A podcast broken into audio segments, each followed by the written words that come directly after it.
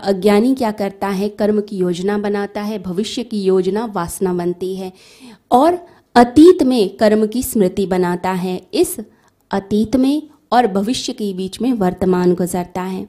तो ज्ञानी क्या करता है? ज्ञानी जो है, उस वर्तमान में जीता है। इसलिए कहा जाता है प्रेजेंट मोमेंट में जीना चाहिए, वर्तमान में जिए।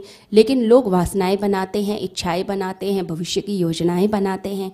तो ज्ञानी क्या करता है? ज्ञानी जो है, अपने अंदर ज्ञान को लेकर आता है और उसके कारण वो कर्ता भाव, मैं भाव हटता है, अहंकार हटता है और उसके अंदर वो प्रकाश परमात्मा का स्थापित होता है। तो वो कहता है न मैंने कभी कुछ किया था, न मैं कुछ कर रहा हूँ, न मैं आगे कुछ करूँगा। जो करता है, वो मेरा परमात्मा करता है, वही मुझसे कराता है। मैं क्या हूँ? मैं हूँ उपकरण। तो इसलिए ज्ञानी का क्रोध भी होगा, संत का क्रोध भी होगा तो पानी पे खींची हुई लकीर की भांति होता है। हुआ और चला गया। जैसे भोला बच्चा क्या करता है? एकदम गुस्सा हो जाएगा कि सब कुछ नाश कर दूँगा, पूरे विश्व का नाश कर दूँगा और थोड़ी देर के बाद जिससे गुस्सा होता है, उसी से प्यार से खेलने लग जाता है। तो ऐसा ही ज्ञानी का स्वभाव है। अज्ञानी का स्वभाव क्या है? पत्थर पर खींची हुई लकीर। एक बार किसी ने कुछ बुरा कह दिया तो ज़िंदगी भर के लिए गांठ बाँध के रख ली हमने। तो ज्ञानी पे कर्म कैसे सरकता है? जैसे आपने उंगली डाली पानी में और लकीर बनाने की कोशिश की, बनी और चली गई। लेकिन अगर कर्ता का पत्थर हमने अपने अंदर रखा हुआ है तो कर्म की लकीर गहरी बनती चली जाएगी। बस ये कर्ता भाव ही हटाना होता है। इसे श्री कृष्ण अर्जुन से बार बार कहते हैं कि तू कर्म की चिंता क्यों करता है? तू अपने अंदर की कर्ता भाव को हटा। करने वाला वो परमात्मा। तू उपकरण बन और तू युद्ध कर।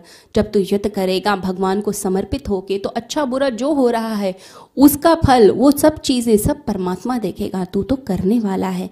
तू बस कर्म करने की कोशिश कर। तो ज्ञानी जो है, वो दर्पण की भांति है। कोई चीज़, कोई छवि अंदर नहीं लेके बैठा, किसी का बुरा मान के नहीं बैठा। लेकिन अज्ञानी जो है, वो एक तरह से कैमरे की तरह होता है कि उस फ़ोटो में, उस फ़ोटो फ़िल्म में उसका जो चित्र है, वो बस जाता है। परंतु ज्ञानी ऐसा नहीं है। जैसे झील के ऊपर कोई पक्षी उड़ रहा हो और छवि बन जाए, प्रतिबिंब बन जाए तो झील को भी पता नहीं चलता, ना पक्षी को पता चलता कि प्रतिबिंब बन रहा है। बस वो आया और चला गया।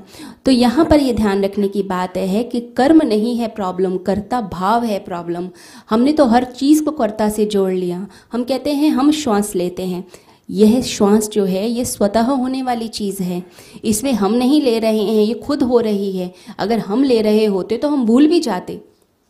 लेकिन हम भूलते नहीं है। क्यों? क्योंकि स्वतः हो रही है। तो हर चीज़ में कर्ता को जोड़ लिया, मैं को जोड़ लिया, इसीलिए प्रॉब्लम है। तो श्री कृष्ण कहते हैं, बस इसी मैं भाव को छोड़ो और अपने भीतर ज्ञान की किरण को लेकर आओ। जैसे ही लेकर आओगे सारे कर्म समाप्त और आप मुक्त अवस्था को प्राप्त हो जाओगे।